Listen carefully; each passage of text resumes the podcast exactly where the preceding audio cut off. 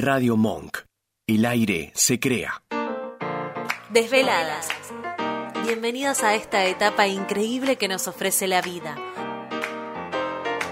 El Poder Más 45 nos encuentra productivas, libres, jocosas, sin mandatos, con la belleza de las canas, reinventándonos y afirmando un lugar activo en la sociedad. Así comienza Desveladas.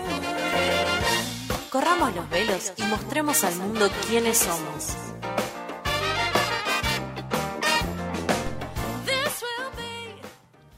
Buenas tardes, bienvenidas y bienvenidos. Estamos comenzando el programa número 68 de Desveladas. Mirá qué cerca estamos de los 70, Nacho Horta. Bueno, gracias por acompañarme. Estoy en Radio Monk, Buenos Aires, Argentina. Eh, hoy es un mes, no, hoy no. Estamos en un mes, en un mes rosa, que sabemos que es el mes de la concientización de la prevención del cáncer de mama. Y si bien el, el, jueves pasado, perdón, no pude hacer por fuerza mayor el programa de en vivo, como siempre. Estos tres jueves que siguen van a tener, vamos a tener mucha información con todo lo que tiene que ver con la salud de la mujer. Eh, hoy también vamos a hablar justamente con la doctora María Domenech, que tiene como una frase de lema de Hipócrates que la verdad me pareció muy indicada ponerla en el posteo y también contarla hoy, ¿no? Que la mejor medicina de todas es enseñarle a la gente a cómo no necesitarla. Y vamos a hablar de eso porque siendo ginecóloga, teniendo muy en claro la salud de la mujer, es más expansiva y integra más a todo lo que tiene que ver eh, la salud femenina, porque piensa un poco más allá, a cómo vamos a llegar de grandes, a cómo va a ser nuestra vejez, apuntando también sobre la prevención y sobre un cuidado alimenticio y de mente que vamos a, a sacar provecho de la nota que vamos a tener con María.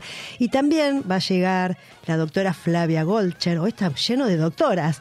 Flavia es una columnista que quiero mucho y que vamos a hablar de todo esto que nos acosa también en tiempos como hoy, que es los delitos digitales. Hoy vamos a hablar de grooming y de ciberdelitos. Así que ya les diría que comenzamos ya. Así empieza desvelada, señores y señores, así.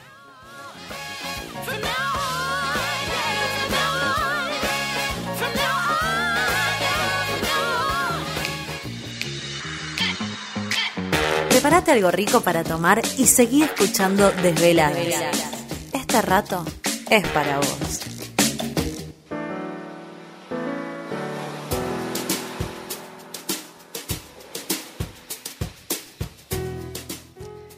Volvimos al aire y quiero comentarles que también, no solo mes rosa, mes de la mujer, mes del Día de la Madre, ya es un momento para autorregalarnos. Ustedes saben muy bien que quiero muchísimo a la marca Idaris, primero porque nos acompaña, pero más también porque es realmente un producto de excelencia, sinceramente. Les cuento que hasta el martes va a estar disponible la oferta para el Día de la Madre, o sea, para autorregalárnoslo, literal, que es la compra del kit de efecto lifting para más 55 y obtenés una bruma anti-age que es además anti-manchas. Así que últimos días, si estás con ganas de mimarte un poquito, de tener, de probar estas brumas maravillosas de Idaris, eh, te llega, si estás en cama, te llega en el día y si no llamando al 11 22 37 4800 podés retirarlo en zona centro y te lo llevas a tu casa, te lo llevas vos solita. Vamos con Idaris.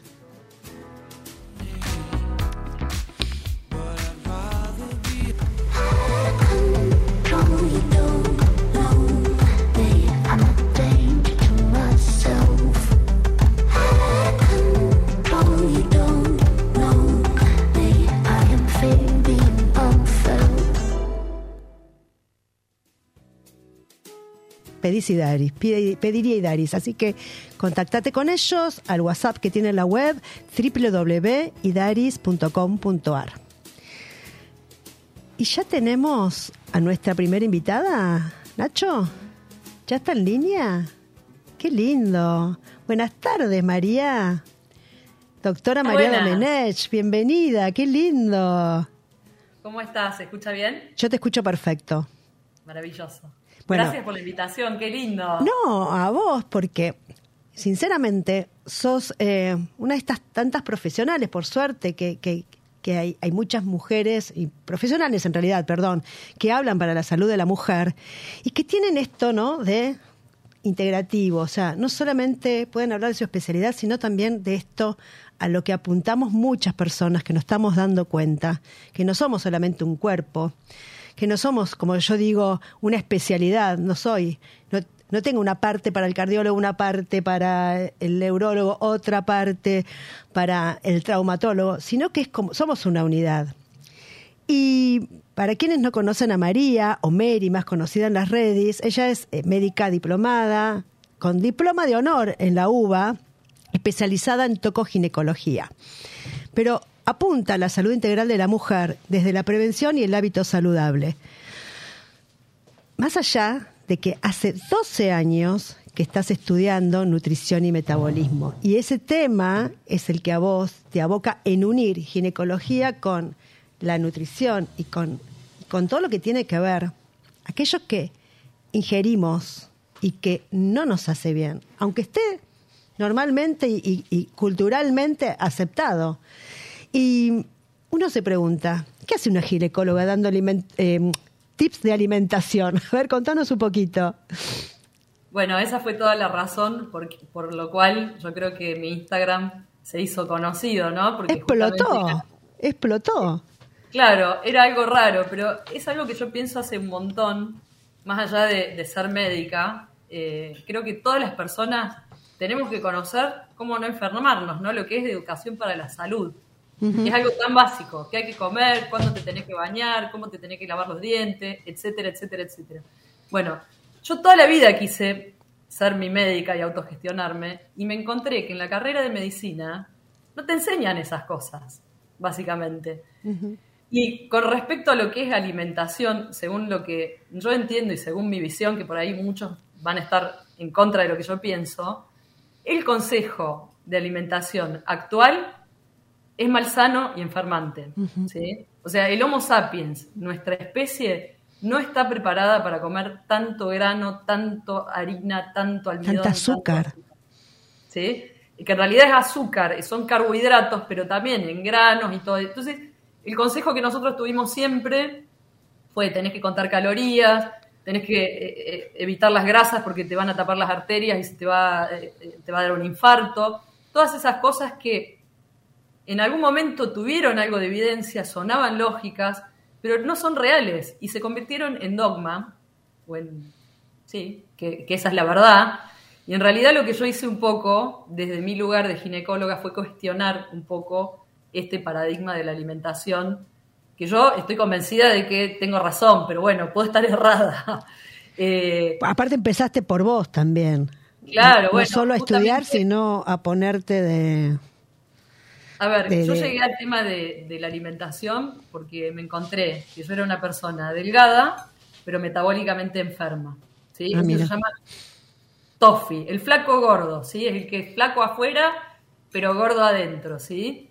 ¿Y por qué era así? Porque, bueno, básicamente tenía mi alimentación basada en cosas que aumentan la grasa visceral, que son los carbohidratos refinados y la comida procesada y todo eso. Entonces, lo primero que hice fue ponerme a estudiar para curarme a mí.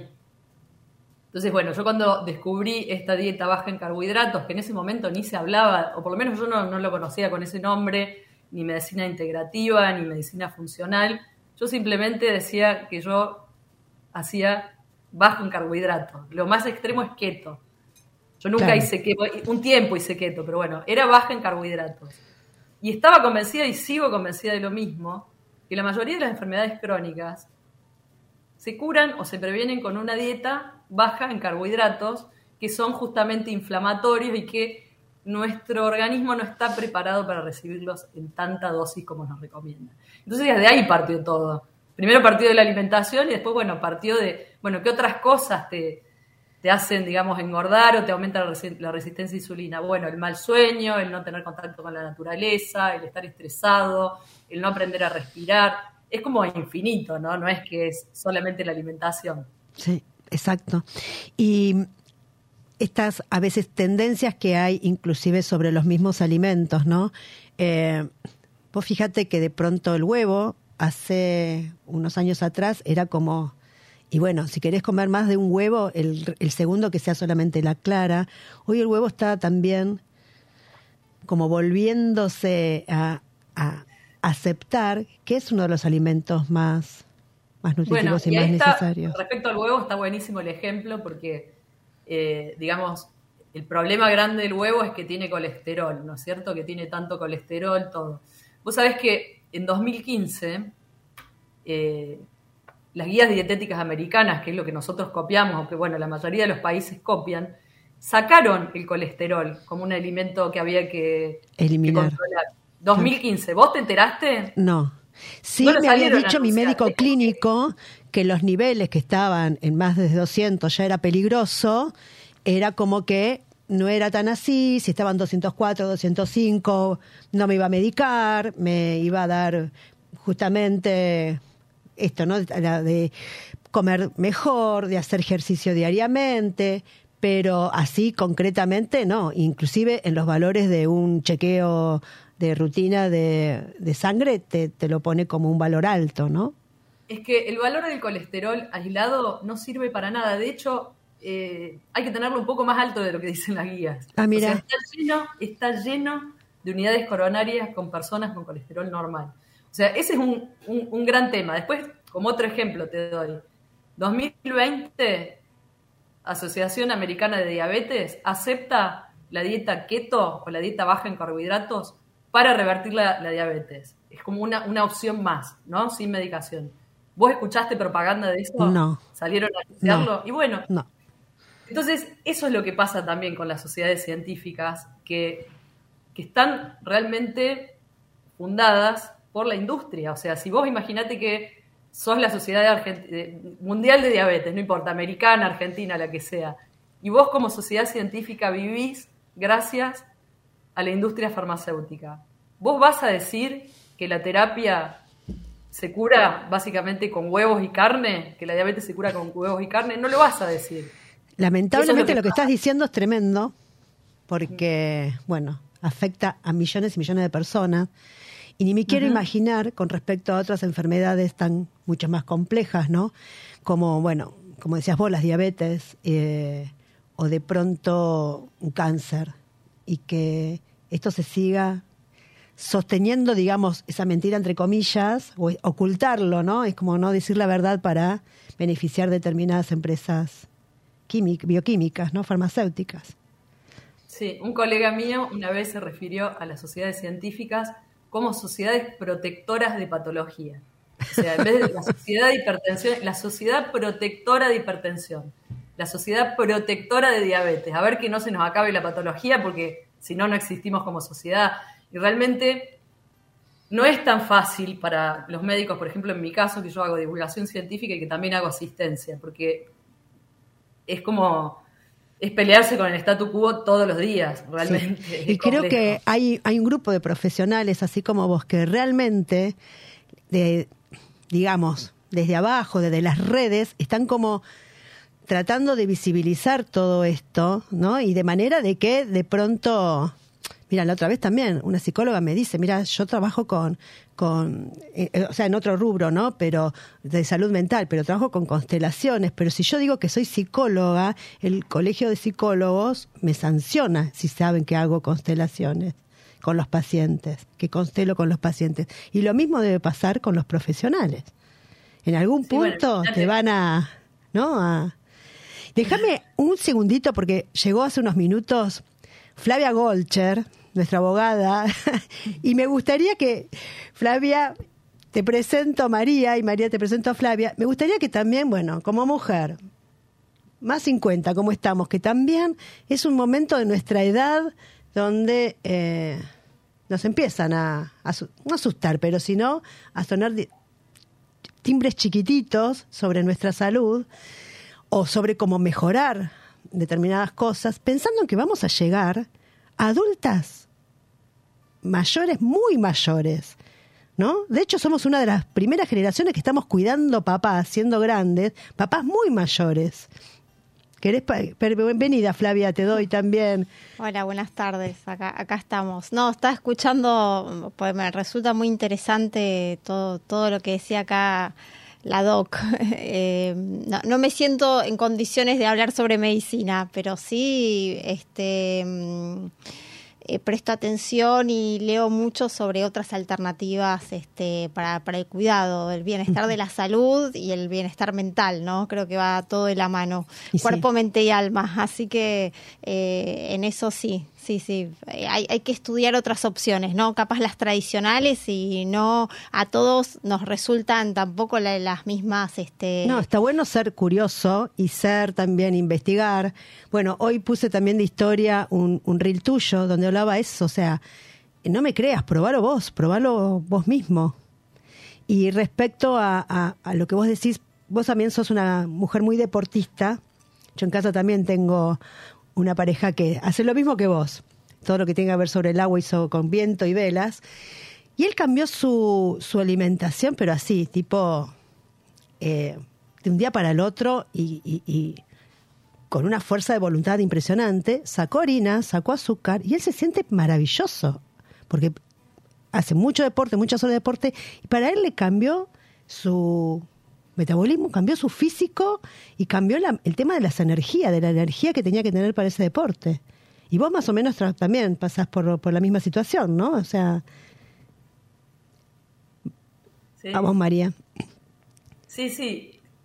Cada vez que puedo, ahora no tengo demasiado tiempo, pero bueno, sí, siempre hay que hacerse un lugar para moverse y, hacer lo que a uno le gusta, ¿no?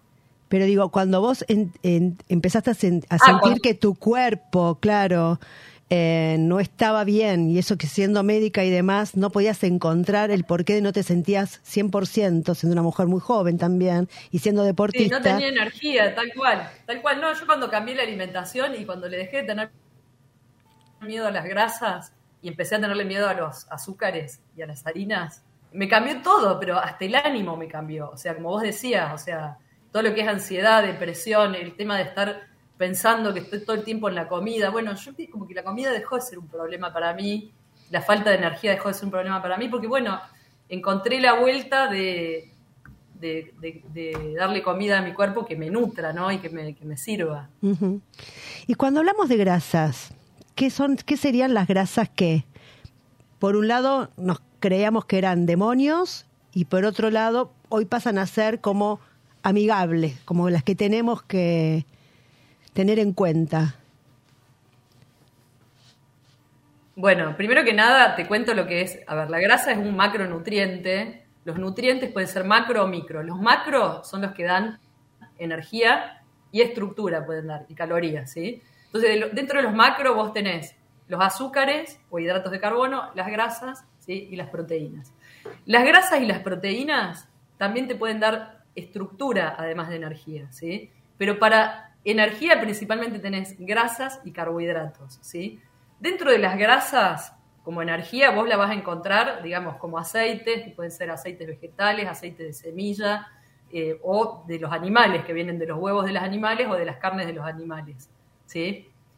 Lo que es demonizado, que siempre ha sido demonizado, son las grasas saturadas, ¿sí? Que son las grasas que vienen de origen animal, que son esas grasas que son sólidas, y dentro de la vegetal tenés el aceite de coco que es sólido a temperatura ambiente. ¿sí? ¿Por qué el demonio de las grasas saturadas? Porque bueno, por los estudios que, se hicieron, se sabe, y esto sucede, que la grasa saturada aumenta el colesterol. Y es cierto que aumenta el colesterol. Pero que esté aumentado el colesterol no quiere decir que uno esté enfermo. ¿sí? Si uno tiene el resto del metabolismo bien, ¿sí? Eh, tiene los triglicéridos bien, el colesterol, digamos, el, el que te saca la inflamación también lo tenés bien, no es un problema y de hecho el colesterol lo necesitamos, lo necesitamos para las hormonas, para el, cortisol, para las hormonas femeninas, sexuales, masculinas, los mineralocorticoides. Y, bueno, hay un montón de gente que, está con medicación para bajar el colesterol con un montón de esos problemas. Y que hormonas, claro, que a su vez la medicación para el colesterol, discúlpame, hay un cachito de delay. Eh, la medicación del colesterol tiene efectos secundarios muy complejos. Sí, como concepto general, eh, las estatinas, que bueno, son esas medicaciones, inhiben el primer paso de la síntesis de colesterol y también te roban una enzima de la mitocondria para que, para que ande bien la mitocondria, básicamente. O sea, como que te arruina las células más metabólicamente activas, que es el músculo y el cerebro, donde están las mitocondrias. A expensas de bajar un nivel de laboratorio, que en realidad si vos haces una dieta antiinflamatoria, después ese valor tampoco tiene tanta importancia y en la mayoría de los casos termina bajando también. Y te hago una consulta respecto también a lo que tiene que ver, bueno, tu profesión, digamos, de base, que es la tocoginecología, eh, desveladas que también está apuntada a un, digamos, a un nicho de mujeres más 45.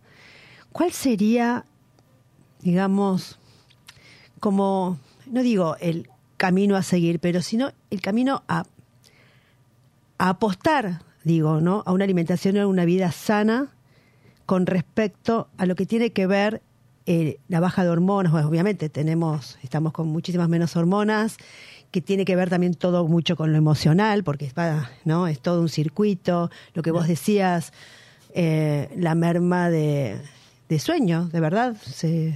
no sé vos, Flavia, pero yo descanso para la mona. pero estamos en una edad donde empieza a haber determinadas falencias, eh, cosas que vos decís, puta, si yo no era antes. Eh, es, se queda del pelo, de la piel, de las uñas. ¿Viste? Cuando todo vos decís, vos todo va como envejeciendo, pongamos la palabra así porque es la realidad. Y con vos decís a través de lo que investigaste, con un cambio de alimentación, con un con este camino a seguir, investigando esto, digo, se ayuda a mejorar, se revierte, o sea, espacias más el envejecimiento natural. A ver, las hormonas cuando dejamos de ovular ya no están. Ya, fue, o sea, por más que hagamos malabares, si no, eso es, eh, digamos, por eso siempre les digo a las mujeres. Tampoco milagro, claro. Ovulemos mientras podamos, ¿sí? Que esa es otra clásica de los ginecólogos que te dicen, no, toma anticonceptivo, no pasa nada. No, la, no, es que no pasa nada. Vos cada vez que ovulás tenés la dosis exacta que necesita tu cuerpo de estrógenos, testosterona y progesterona, es todo, ¿sí? Cuando vos estás con un anticonceptivo oral, no tenés nada de eso, tenés el que es trucho, el de la pastilla, básicamente, sí.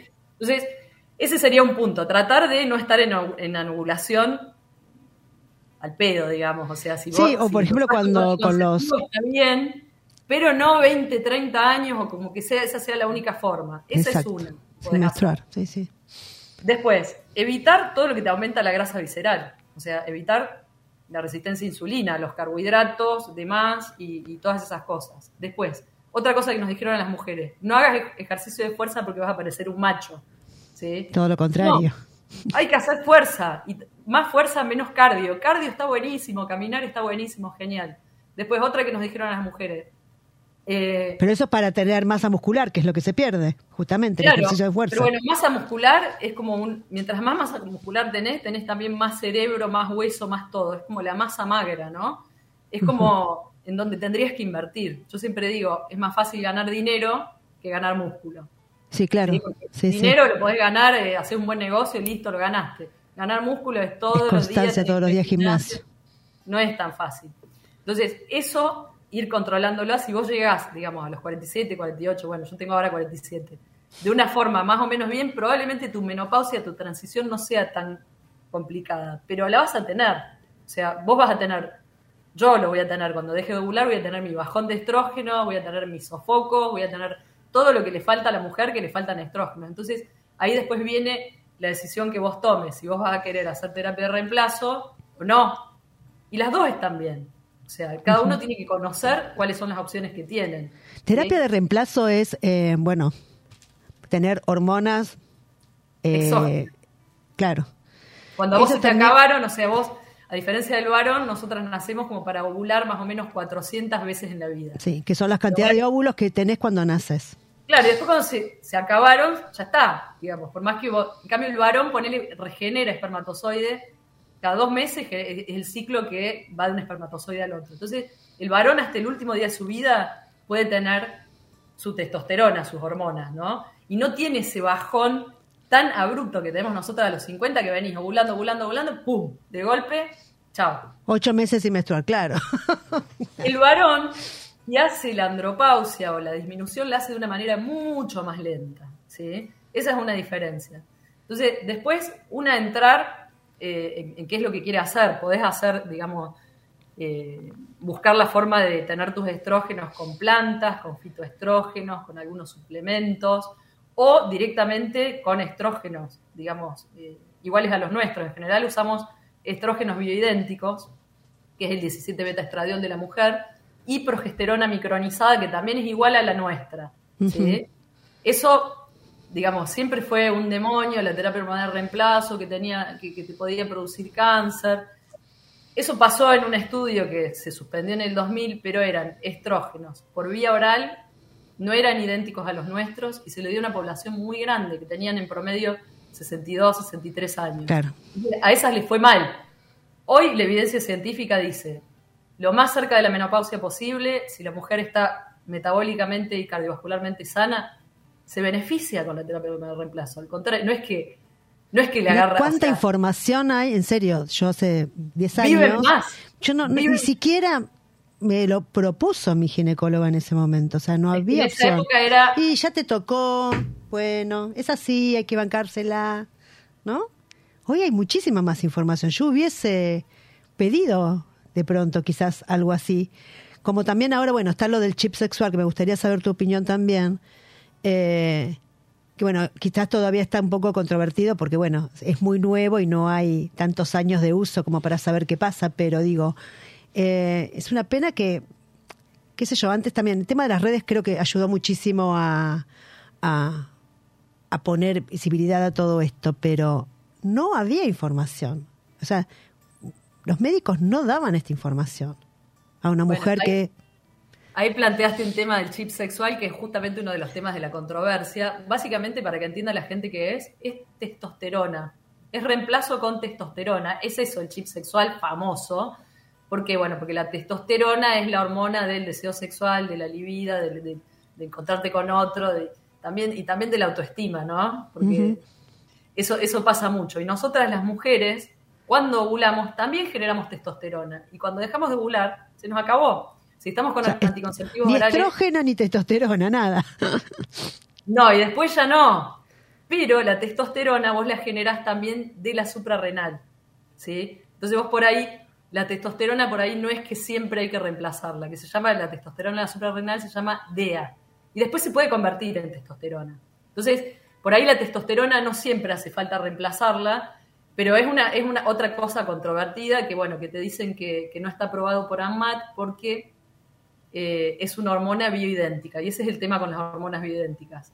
Que no pueden patentar una molécula, digamos, una hormona no la pueden patentar. Entonces lo que patentan es la vía de administración. Y en este caso es pellet, que es como, un, como una cuestión sólida que, casi, que es casi todo testosterona, que viene de plantas, ¿sí?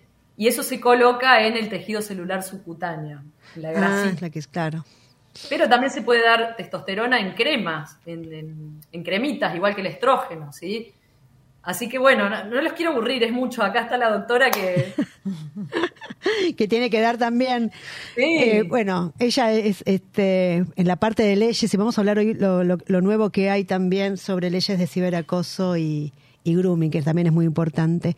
Última pregunta, porque sé que vos estás diciendo que va en tus redes que ahora en noviembre hay un, curso, un taller, encuentros por Zoom para colegas profesionales, pero también con gente que tenga interés y ganas de rodearse ¿no? de información concisa de, de, profesionales que están así en esta búsqueda eh, ya, ya no es solitaria, pues ya es una búsqueda de mucha gente, de muchos profesionales juntos, pero que tenga que ver esto, con que la alimentación que teníamos así, como pragma en nuestra vida, ya no es la que tenemos que hacer.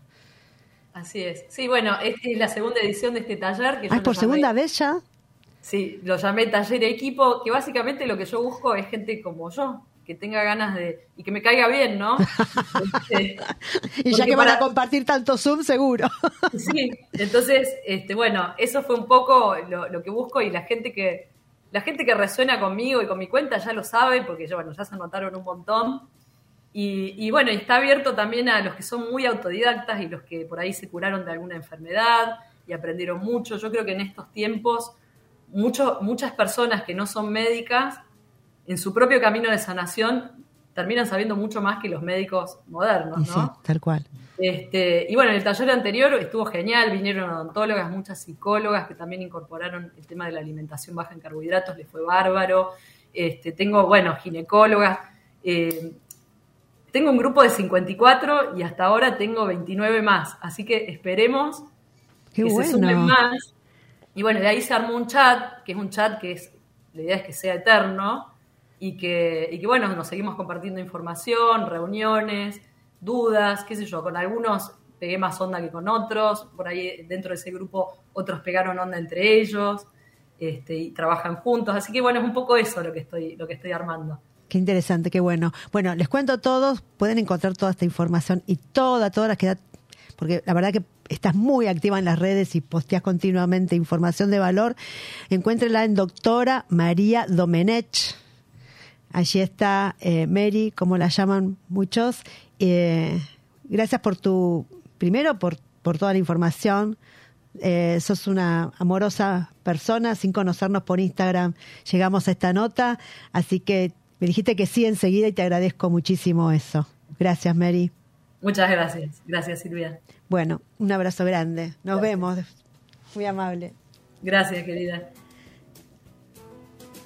Bueno, seguimos Acá, ¿cómo le va, doctora Flavia Golcher? Hoy digo, hoy estamos un día de, rodeada de doctoras. Sí, en medicina, en leyes. En leyes. ¿Cómo estás, Flavia? Muy bien, muy bien. Cuando hablaba este Mary, le voy a decir Mary, ya nos conocemos por las redes, eh, de la divulgación y de la información que, que hoy las redes nos permiten acceder, también pensaba en chequear esa información, ¿no? Como, como tenemos que también recurrir a las fuentes. Bueno, pero todo lo vos también sos de, dar mucha información, obviamente. Alguien que, eh, eh, que da, que otorga eso, es como que ya decís, sí, puedo decirlo, ¿no? O sea, Sí, sí, el rol de... es, muy, es muy de mucha responsabilidad, digo. Exactamente, de comunicar con responsabilidad o con, este digamos, formación que avale eh, los posteos o lo que estás publicando y, demás. Por eso la doctora, cuando yo empecé a seguir, yo veía que ella decía, lo leo y lo investigué de tal lugar, ponía toda la bibliografía de donde lo estudió, de con qué doctores, de qué universidades, o sea, eso también es da un respaldo que digo, el otro puede entender que, pucha, lo que dice no, no, no es que cualquier cosa, es realmente algo investigado. Sí, así debe ser, sí, sí, sí, sí. Bueno, ¿y cómo venimos hoy con este tema que también, digo, no puede ser la cantidad, o sea, no tienen paz. hay, hay, hay un sector de la sociedad que no tiene paz que es con el a ver si te enganchan vía telefónica. Pero sé que no vamos a hablar de eso. Hoy no, la vez pasada, la vez pasada lo hablamos. Pero no para, es cada vez más. Sí. Sí, sí, sí, es, es No tienen paz, seguramente. Sí, sí, las estadísticas se, se, se incrementan. Y suben y suben. Sí, yo en realidad te quería dar una buena noticia, este, así a veces como hablamos de, de la prevención, este, ayer se sancionó una ley, que es la ley eh, Coral Melo, que incorpora a la violencia de género digital como una modalidad de violencia. Eh, con lo cual ahora vamos a tener más herramientas para este, combatir lo que tenga que ver con el hostigamiento digital, con todo lo que tenga, lo que esté relacionado con las extorsiones, con, la difusión de material íntimo con connotaciones sexuales. Viendo esto que íbamos a hablar hoy, bueno, sobre lo que tenía que ver con, con grumen y ciberacoso.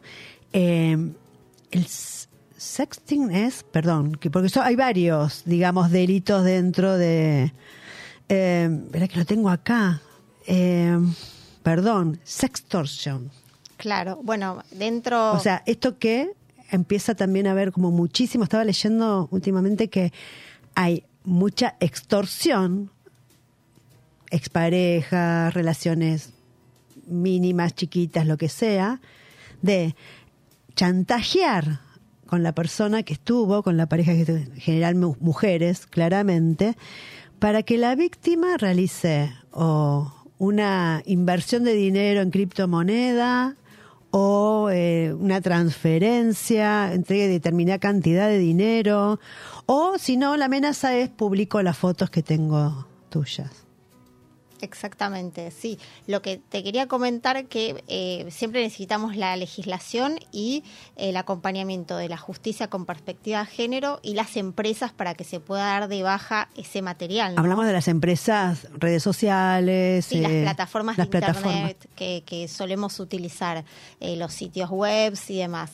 Este, entonces, en, en este contexto salieron una está en tratamiento, que es para que la difusión de imágenes íntimas sin consentimiento se convierta en un delito penal. Esa es la ley Belén, que tiene que ver con el caso de Belén San Román, que fue un agente de, de Bragado que su, su expareja difundió un video íntimo y ella, bueno, tomó, se, se, viralizó y tomó la decisión de, quitarse la vida y el papá de ella está este, promoviendo e impulsando esta ley para que la difusión íntima eh, de, material, de, material íntimo sea penada como un delito penal. Hoy lo tenemos como una contravención en el Código de la Ciudad de Buenos Aires, pero bueno, resulta insuficiente muchas veces para delitos que pueden tener esta gravedad eh, y este alcance por, por el Claro, cuando vos decís que ayer fue que se sancionaron estas leyes, o sea, ¿qué paso faltaría? No, ayer la que se sancionó es la ley Olimpia, que es la que introduce a la violencia digital como una modalidad eh, de violencia específica, así como ah. puede ser la patrimonial, la económica, la mediática, como eh, una violencia que requiere un tratamiento especial, un abordaje específico. Y prevé justamente medidas de restricción restricción para los agresores, prevé la baja de contenido de este material más ágilmente, eh, provee un equipo de, informática para poder hacer estas pericias, porque muchas veces eh, es muy difícil poder presentar la evidencia de esos videos que se subieron, poderlos bajar rápidamente o resguardarlos para después seguir adelante una investigación judicial. Entonces esta ley lo que plantea son herramientas, eh, pero en el, en el ámbito civil. Ahora bien, eh, luego necesitaríamos esta otra ley. Esa ya se sancionó ayer. Ya está. Ya está, ya es ley. Eh, después va a tener reglamentaciones porque va a haber cómo, cómo se va a implementar, va a haber equipos de patrocinios jurídicos especializados para atender estas temáticas. Va a haber gratuidad para poder presentar la evidencia digital. O sea, tiene unos avances muy importantes. Eh, ¿A tu criterio está bien armada? Sí, tiene el tema de la alfabetización digital también. Este, se incorpora en lo que son los programas de la ESI, también todo lo que tenga que ver con el cuidado este, para, para evitar este, las violencias digitales. Eh, con lo cual sí, me parece que es muy ambiciosa y esperemos que en la práctica realmente se, se pueda implementar. Y por otro lado, este, como complemento, necesitamos la ley Belém, que está explicando este caso, eh, para, que, no está sancionada. Todavía está en tratamiento, se le están haciendo modificaciones, eh, pero bueno, ya son herramientas, digamos, más poderosas para las personas que hayan sido víctimas de estos delitos y decidan denunciarlos. Entonces, eh, se van a poder denunciar en el ámbito penal. Eh, entonces, bueno, en, en, ese sentido veo que, que hay este, avances.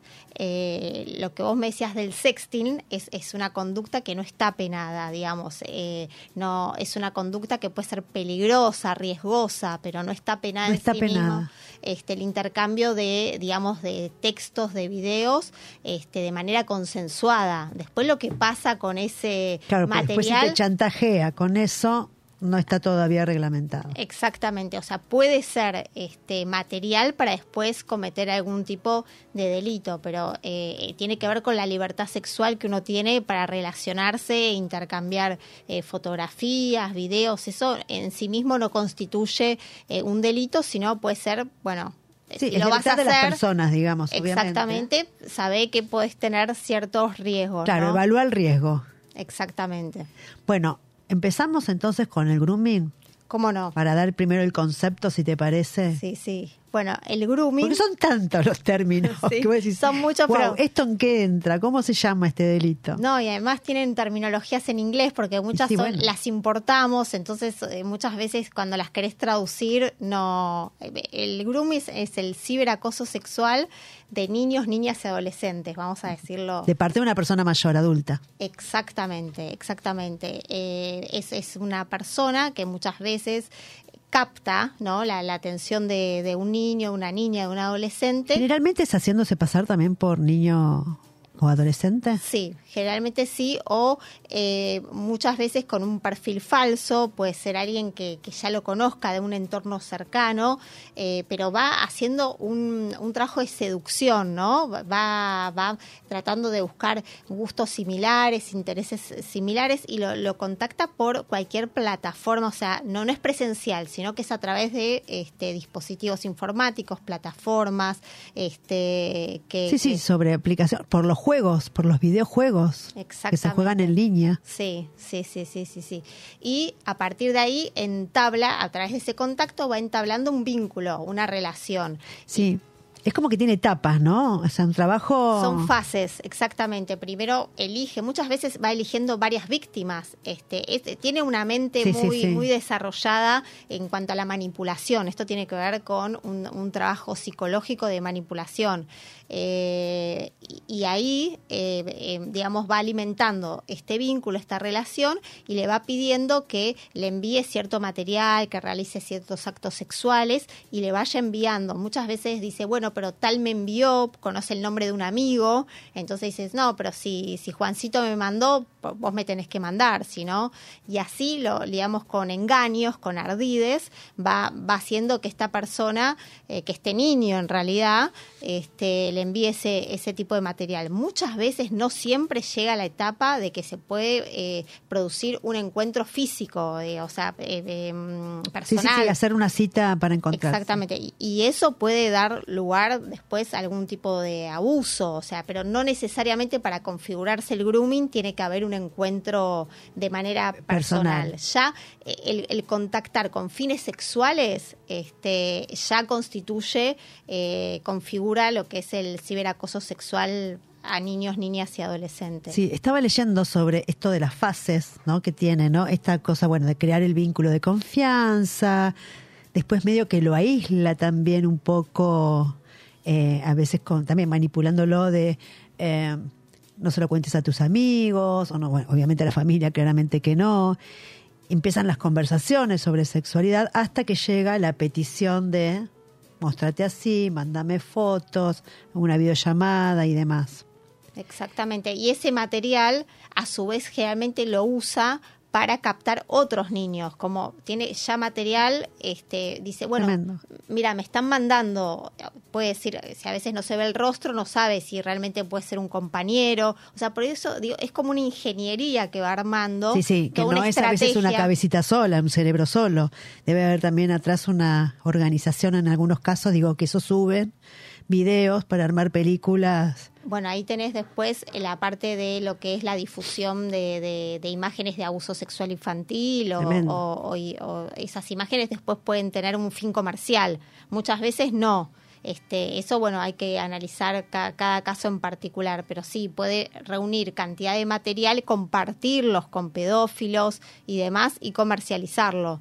Eh, es este, es un, y, y hay, digamos, hay varias este, mm, autores de estos delitos que finalmente los atrapan, pero la realidad es que han tenido víctimas muchas veces, eh, eh, no solo en Argentina, en distintas provincias, en países limítrofes, eh, o sea, hay que tener una capacidad de, engaño y de tiempo para dedicarse a, hacer esto. Sí, tal cual. Más allá de la mente siniestra, como yo digo, es como un negocio prácticamente que tienen. Vos es que estaba leyendo también que hay como dos, digamos, grupos de edades, como que se dividen dos, e, dos este, eh, sí, eh, rangos buscados que son de los 7 a los 13 años y también después de los 14 a los 18, porque sería de hasta donde se es menor de edad. Y lo importante es quizás por parte de los papás, por parte de la casa, es cómo darse cuenta de eso. Porque siempre hay un, digamos, un, sesgo que la persona, el niño, el adolescente demuestra eh, que lo está afectando psicológicamente. Sí, eh, hay, bueno, esto es más para, para capaz para los aspectos psicológicos, pero los cambios de ánimo, si está claro, pero ¿cómo se da cuenta el padre? A veces dice, bueno, está mal en el colegio, de pronto. Sí. Algo pasa. Claro, capaz que hay que unir varios, eh, varios llamados de atención, ¿no? Si se aísla, si no quiere que que veas el, dispositivo, se encierra mucho en el cuarto, problemas para dormir, falta de apetito, insomnio, eh, sí, bajo rendimiento escolar, pueden, pueden haber muchos, pero el tema es alimentar siempre la confianza eh, entre, el papá y el, diálogo para decir, bueno, eh, me podés contar lo que sea que te está pasando y hacer prevención, hacer este educación digital en casa también. Los chicos usan mejor la tecnología que nosotros, pero eh, en ese uso tan frecuente capaz no tienen en cuenta algunos riesgos que, que, pueden, la mayoría saben que hay perfiles truchos, que no hay que poner datos este, personales eh, cuando creas una cuenta, a veces igualmente te lo piden, pero bueno, creo que más que nada tiene que ver con esto, con estar atentos, con detectar algún cambio de conducta o varios cambios de conducta. A veces puede ser algún malestar pasajero y no está relacionado con, ninguna cuestión. claro. Eh, pero sí, más que nada, eh, eh, digamos, este, promover el diálogo y la confianza y no culpabilizarlos, ¿no? si sucede algo, bueno, ahí hay, hay que consultar para ver cómo proceder, no bloquear los perfiles y después se va a hacer... ese es el consejo también para los papás, ¿no? Cuando llegan a saber qué es lo que está pasando y qué es eso, no bloquear ese perfil, no, no bloquear porque si van a realizar la denuncia, primero que si bloqueas un perfil generalmente se van a crear otro y, lo van y vuelve con otro nombre y otra foto. Claro, seguramente lo vuelvan a, contactar. Capaz que no, hay que ver el grado de, de, mm, interés que tenían el, el vínculo que sí, sí, con esa presa, digamos, que había tomado. Sí, sí, exactamente. Pero si se decide hacer una o tampoco el papá que se haga pasar por el hijo para empezar a entablar una relación con, con el agresor. Eh, Porque se dan cuenta. Sí, sí, es como que hay que ser como más frío y tomar distancia de la situación, consultar, consultar con, un abogado para ver cómo lo pueden este, encarar el caso, pero sí, este, digamos, recabar la evidencia, que no borrar los chats, no borrar eh, los intercambios que hayan tenido, el material, porque eso después, bueno, va a ser parte de, de la investigación judicial para poder dar con el autor, con la agresión, con el groomer. Este, que, el groomer, claro. Sí, que, que, no, no es sencillo, ahí viene toda la etapa de, de, de, la investigación, pero bueno, hay un cuerpo de investigación judicial que son expertos este, en, poder rastrear. Pero primero hay que pasar por una denuncia policial. Exactamente, sí, hay que hacer las denuncias en las fiscalías este, y, ahí dar curso a, a, la causa penal, porque esto es un delito penal, el grooming este, figura en nuestro código penal y es un, delito de carácter penal. Es difícil, ¿no? Porque eh, es bien, si bien es un, vos decís, es tanto lo que hacen y están los ardides tan bien armados y demás, eh, a veces el chico justamente es el que no quiere mostrarle igual el teléfono a los padres, el que se lo oculta, que lo niega, ¿no? debe ser muy difícil a llegar que el chico confiese que ese amigo virtual lo está hostigando. Sí, sí. Porque siempre piensa, primero supongo yo, bueno, ay, me sacan el celular, me cortan datos, no voy a poder usar, meterme más en esta aplicación o en este juego. Yo creo que la educación debe ser absolutamente enfocada a los papás más que nada, ¿no? Eh, y hablar mucho de esto, mucho de esto en la casa. A todos en, los colegios está en parte de la, de la, currícula, sí, sí, sí, pero también eh, siempre me pregunto yo, ¿cuál es el límite entre la intimidad de, los chicos en el uso de la tecnología y la, el cuidado que tenemos que tener los papás? ¿Hasta dónde podemos invadir este, para ver qué está pasando? Bueno, hubo fallos en la justicia con respecto a esto. con un adolescente de 17 años. Claro. Ah, es casi imposible meterte en su celular. Sí, sí, sí, esto de tener las claves, de no tener las claves, eh, bueno, e, eso para mí tiene que ver, digamos, con la confianza, pero cuando hay una sospecha, y no sé si no revisaría yo como mamá, ¿no? Claro, pero si no tenés las claves, justamente, ¿cómo claro, entras? Claro, este, pero más que nada creo que estar atentos a los cambios de actitudes. A eso, claro. o sea, para mí los llamados de atención, de conducta, eh, de aislamiento, de, no sé, esto, no va bien en el colegio, o su amigo me comentó que está muy retraído, que no quiere contarles lo que le pasa. Yo creo que ahí ya hay que sentarlo y hablar. Sí. Ponerlo sobre la mesa. ¿Es esto? Bueno, contame. Claro, sí, sí, que como que todo lo puedes contar, nada eh, que sea vergonzante, nada que eh, todo se puede compartir con, una mamá, con un papá, con un tío, con, con quien sea que tengan, eh, que no sientan vergüenza de contarlo, pero sí, es difícil también que lo cuenten por todo el proceso que están pasando. pero siempre creo que diciendo esto, vos no tenés la culpa, empezando por ahí, no tenés la culpa de esto que está pasando, no tengas problema porque no vas a ser vos el que recibas el castigo, todo lo contrario, yo creo que pasa por ahí. Sí, sí, sí, sí, sí, sí, pues están siendo manipulados. Mal. Este, y, y, y sí, y está además las consecuencias psicológicas posteriores que traen todo este tipo de, delitos, ¿no? Sí, sí, sí, sí. Eh, son muy traumáticos y tampoco es fácil atravesar todo el proceso judicial de denunciar, o sea, eh, hay que tener una fortaleza en la familia, todo, ¿eh? la violencia de género digital también, ¿no? No, no cualquiera está con, con la energía y la entereza suficiente como para poder atravesar esos procesos que, que suelen ser muy largos. ¿Por qué son tan largos esos procesos? Y nuestra, nuestra justicia. Eh, con respecto bueno, a, las contravenciones en la ciudad, que son nuevas, eh, eh, muchas veces si no encuadran en el tipo penal son rechazadas, si no encuadran perfecto. Después tenemos este, el tema de, que para que las empresas nos provean la información que necesitamos, que, que poner la URL, investigar de dónde salió el material. Este, es complejo, no son delitos que vas a y encontrás, no sé, la arma homicida acá, que, como que requiere una sofisticación este, mayor eh, y recién ahora estamos teniendo como las herramientas para, para poder eh, y el expertise para poder hacerlo.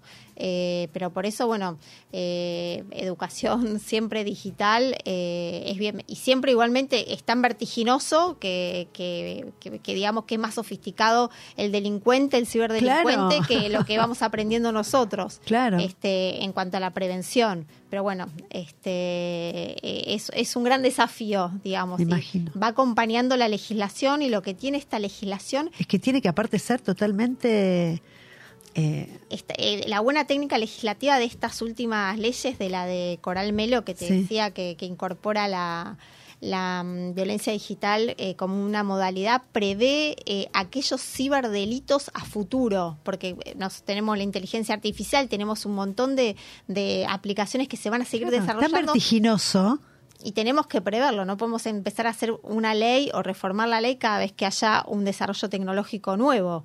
Entonces, eso me, pareció muy interesante, muy, muy este, adecuado para los tiempos que corren, poner que también todos aquellos eh, ciberataques que se den de acá, a un futuro, Que puede ser pasado mañana, ya que cambie, claro. Sí, sí, sí, Bueno, y tenemos dos minutitos, Flavia. Sí. Contame, ciberacoso lo mismo. Ciberacoso entra, sí, ciberacoso entra dentro de lo que es la violencia digital. Eh, se denomina ciberacoso o hostigamiento digital, que es una conducta que se tiene que dar este, de manera frecuente, de manera eh, que cause una humillación en, la víctima, digamos. Puede ser por cualquier plataforma este, que utilicemos, pueden ser agresiones, humillaciones, eh, un monitoreo y control, ¿no? De, de bueno, dónde está tenías este, eh, estabas en línea y no me respondiste, eh, me dijiste que, o sea, eh, no me respondes el llamado, no me compartiste la geolocalización, pasame tu clave, tu contraseña, bueno, todo esto que, que se da eh, eh, digamos, eh, configura un, ciberacoso o un hostigamiento digital. El hostigamiento digital es una contravención. lo que, se tiene no tiene nada que ver con género esto tampoco, ¿no? No, no, la mayoría de las damnificadas son, mujeres, pero pueden ser entre varones también y entre mujeres también. Exactamente, sí, sí. Esto tiene que ver con la insistencia este, de, de, estar este, persiguiendo, humillando y monitoreando lo que la está vida haciendo de la otra persona. otra persona. ¿Y hay también alguna parte así de chantaje con todo esto? Eh, sí, tenemos, bueno, lo que mencionaste eh, hace un momento que tiene que ver con, con este, con la sextortion, o sea, de, extorsionar, de Esto pedir. con fotos o videos que tenés. Exactamente. Pero digo, también, yo, por ejemplo, si vos estás medio huiza este acoso que yo te estoy haciendo. Entonces, comparto en redes que sos una mala persona, que no confíen en vos. O sea, también hay como una especie de, en muchos casos que he escuchado, ¿no? Hablo de, de que eh, viste que proclaman por historia, no, porque fulana, fulano es este eh, mala persona, viste que de pronto ensucian. Sí, eso tiene que ver más con los scratches capaz que, que, que, se da este en, grupos de WhatsApp y demás, y bueno, eh, eso tiene que ver más con, con insultos o con querer hacer un daño este, a la persona, pero así como scratch de solo no, no, digamos, no configura un, delito, eh, tiene que ver con una difamación hay que ver si va acompañado con otras cuestiones, ¿no? De, una persecución, de un hostigamiento y, además escraches en redes sociales. O sea, hay que... Sí, sí, es como una, una pata más que le ponen, digamos, a, Claro, a, la persecución de esa persona. Eh, hay varias conductas o varios delitos que se van configurando, o sea, no, no son uno, no encaja en uno en una contravención o las pueden agravar. Claro. Capaz que hay conductas que agravan este por, por el vínculo que te si es una expareja, si, si es alguien que eh, un docente, alguien que es, por ejemplo, no sé, un productor con un artista que tiene como una jerarquía superior con respecto a la víctima, ¿no? Como un poder superior este para influenciarla. Entonces, ahí tendrías como los agravantes. Como los agravantes, que eso ha pasado, de hecho lo hemos visto en películas donde los directores este, amenazaban a sus actrices después de ser acosadas y no tener el beneficio de sacarlas de la película, de que nunca más una productora las va a contratar y demás. Ahí tenés el acoso sexual, pero todo se puede dar en el ciber. Hay muchas figuras que se que ahora se pueden dar en, entornos digitales, digamos es personal en ese caso y también agravada por, el, por lo, que tiene que ver con Internet. Bueno, Flavia, nos tenemos que ir, son y 58. Nos vamos, entonces. Gracias, nos vamos juntas a tomar un cafecito y a todos les decimos gracias, Radio Monk, por todo, por todo y la conexión también con la doctora Domenech. Eh, nos vemos y nos escuchamos, ¿te parece? ¿El próximo jueves? Por supuesto. Bueno, noviembre te espero de nuevo, Flavia. Como columnista, acá, estaré. Sí, gracias, gracias a todos. Gracias a ustedes.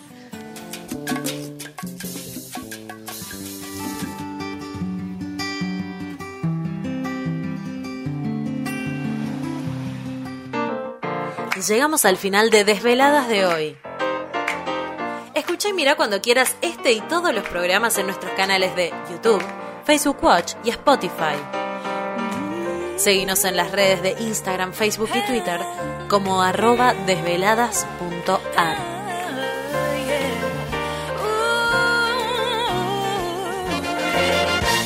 Radio Monk. El aire se crea.